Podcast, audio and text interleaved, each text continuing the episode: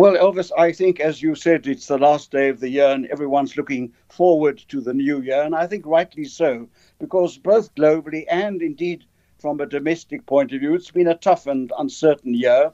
Apart from the pandemic, we've had to deal with, with the civil unrest in July. We've had to deal with, with you know, with the, the, the, the Eskom load shedding uh, and the high unemployment during the year. And as we've indicated, we are going to nonetheless end the year uh, in an overall way uh, with a positive number in our growth rate of about 5%. Uh, but we've got to understand that that is a rebound from, from the minus 6.4 that we had last year. So we've now more or less regained uh, most, if not all, of the economic ground that we lost uh, last year. And now, of course, today we've also had the news of the of the further relaxation in in the level one you know lockdown regulations. Um, and this strikes a new balance as we move into the new year between lives and indeed livelihoods. But as the government and others have warned, uh, uh, we're not out of the woods yet. The curtain has not yet come down on the pandemic and on Omicron. So, quite clearly, as we move into the year, both medically and economically, its vigilance and vaccination are now the main weapons as we move uh, into our economic expectations about the new year. Mm-hmm. So it's very important that that we understand that a a healthy economy and a healthy society are now very much independent and it lies in our hands. As the world and South Africa move now into the third year of the COVID 19 pandemic, is it all doom and gloom, Professor, or what is the global economic picture telling us? Well, Elvis, I think at the moment, if you look at the latest forecasts for, for the global economy, it says that, that obviously world economic growth is slowing down in the light of, of some uh, of these pandemic developments of the last few weeks. But we're not talking about a world recession. We're just talking about lower world growth in terms of what has been happening.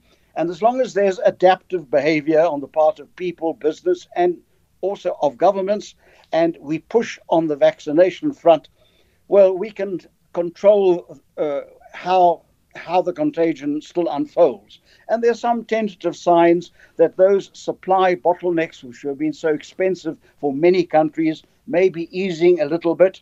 And it's clear also, you will see from, from the latest stock market reports, they are taking these developments in their stride.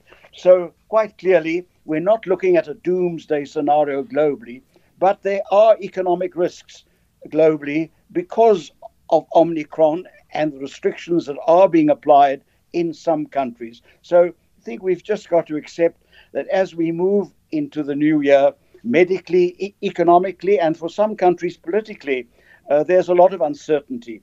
And so we must expect a degree of volatility until all this sorts itself out in the next few months. Greater prominence have been given to global inflation trends and the interest rate outlook. In recent months, more central banks have pivoted towards tightening as a way of combating inflation, and several countries have also raised inf- uh, their interest rates. What are the expectations for us here in South Africa and our economic uh, trajectory?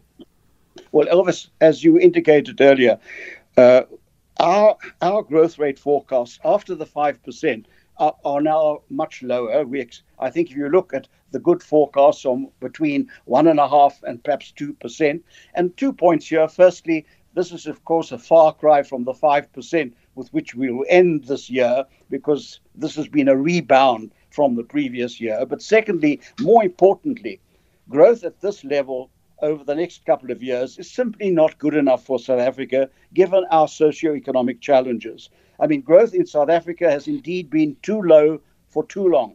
So, if we want job rich growth in the years ahead, and particularly next year, we've got to look at moving towards 3% or more if we want to make a dent on, on unemployment, apart from all the other advantages. And then, of course, the, the other thing we've got to watch as we move into the new year is the issue of of inflation, where quite clearly because of the, of the increase in in the raw material prices, the fuel prices, the Eskom tariffs, which so many of your listeners will be feeling, we've got to deal with that. Now the question is, how do we deal with it? Well, as a famous central banker said, of course, central banks have to take away the punch bowl before the party's over. And I think that's right, of course. Uh, things get out of hand. But I look around at the South African economy and I say, but where's the party? There's no party here. This is not the United States. So we've got to be careful as to how we handle what we do about interest rates. There are cross currents. These are dilemmas. It's not an easy decision for our central bank. So we'll have to see what they decide to do about interest rates when they meet again as the monetary as the Monetary Policy Committee next month. Very briefly, Professor, what else do we need to do to kickstart more robust inclusive growth in 2022? Well, my message is we've got to ensure, and it lies in our hands, that the tailwinds will, will prevail over the headwinds.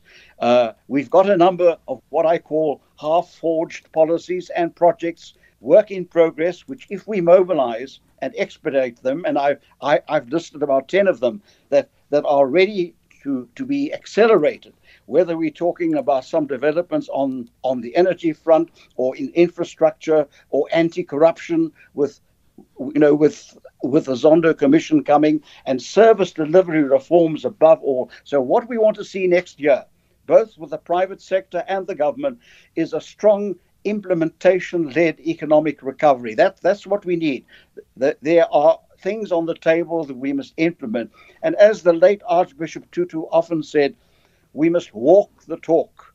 We must walk the talk. And so, if we focus on investment, economic reform, and confidence as the drivers of better news, we will have a better economy next year. But it lies on our it lies in our hands uh-huh. in order to ensure that those things happen and give us the new year we want from an economic point of view. I thank you so much and a happy new year. Author and economist Professor Raymond Parsons from the Northwest University School of Business and Governance.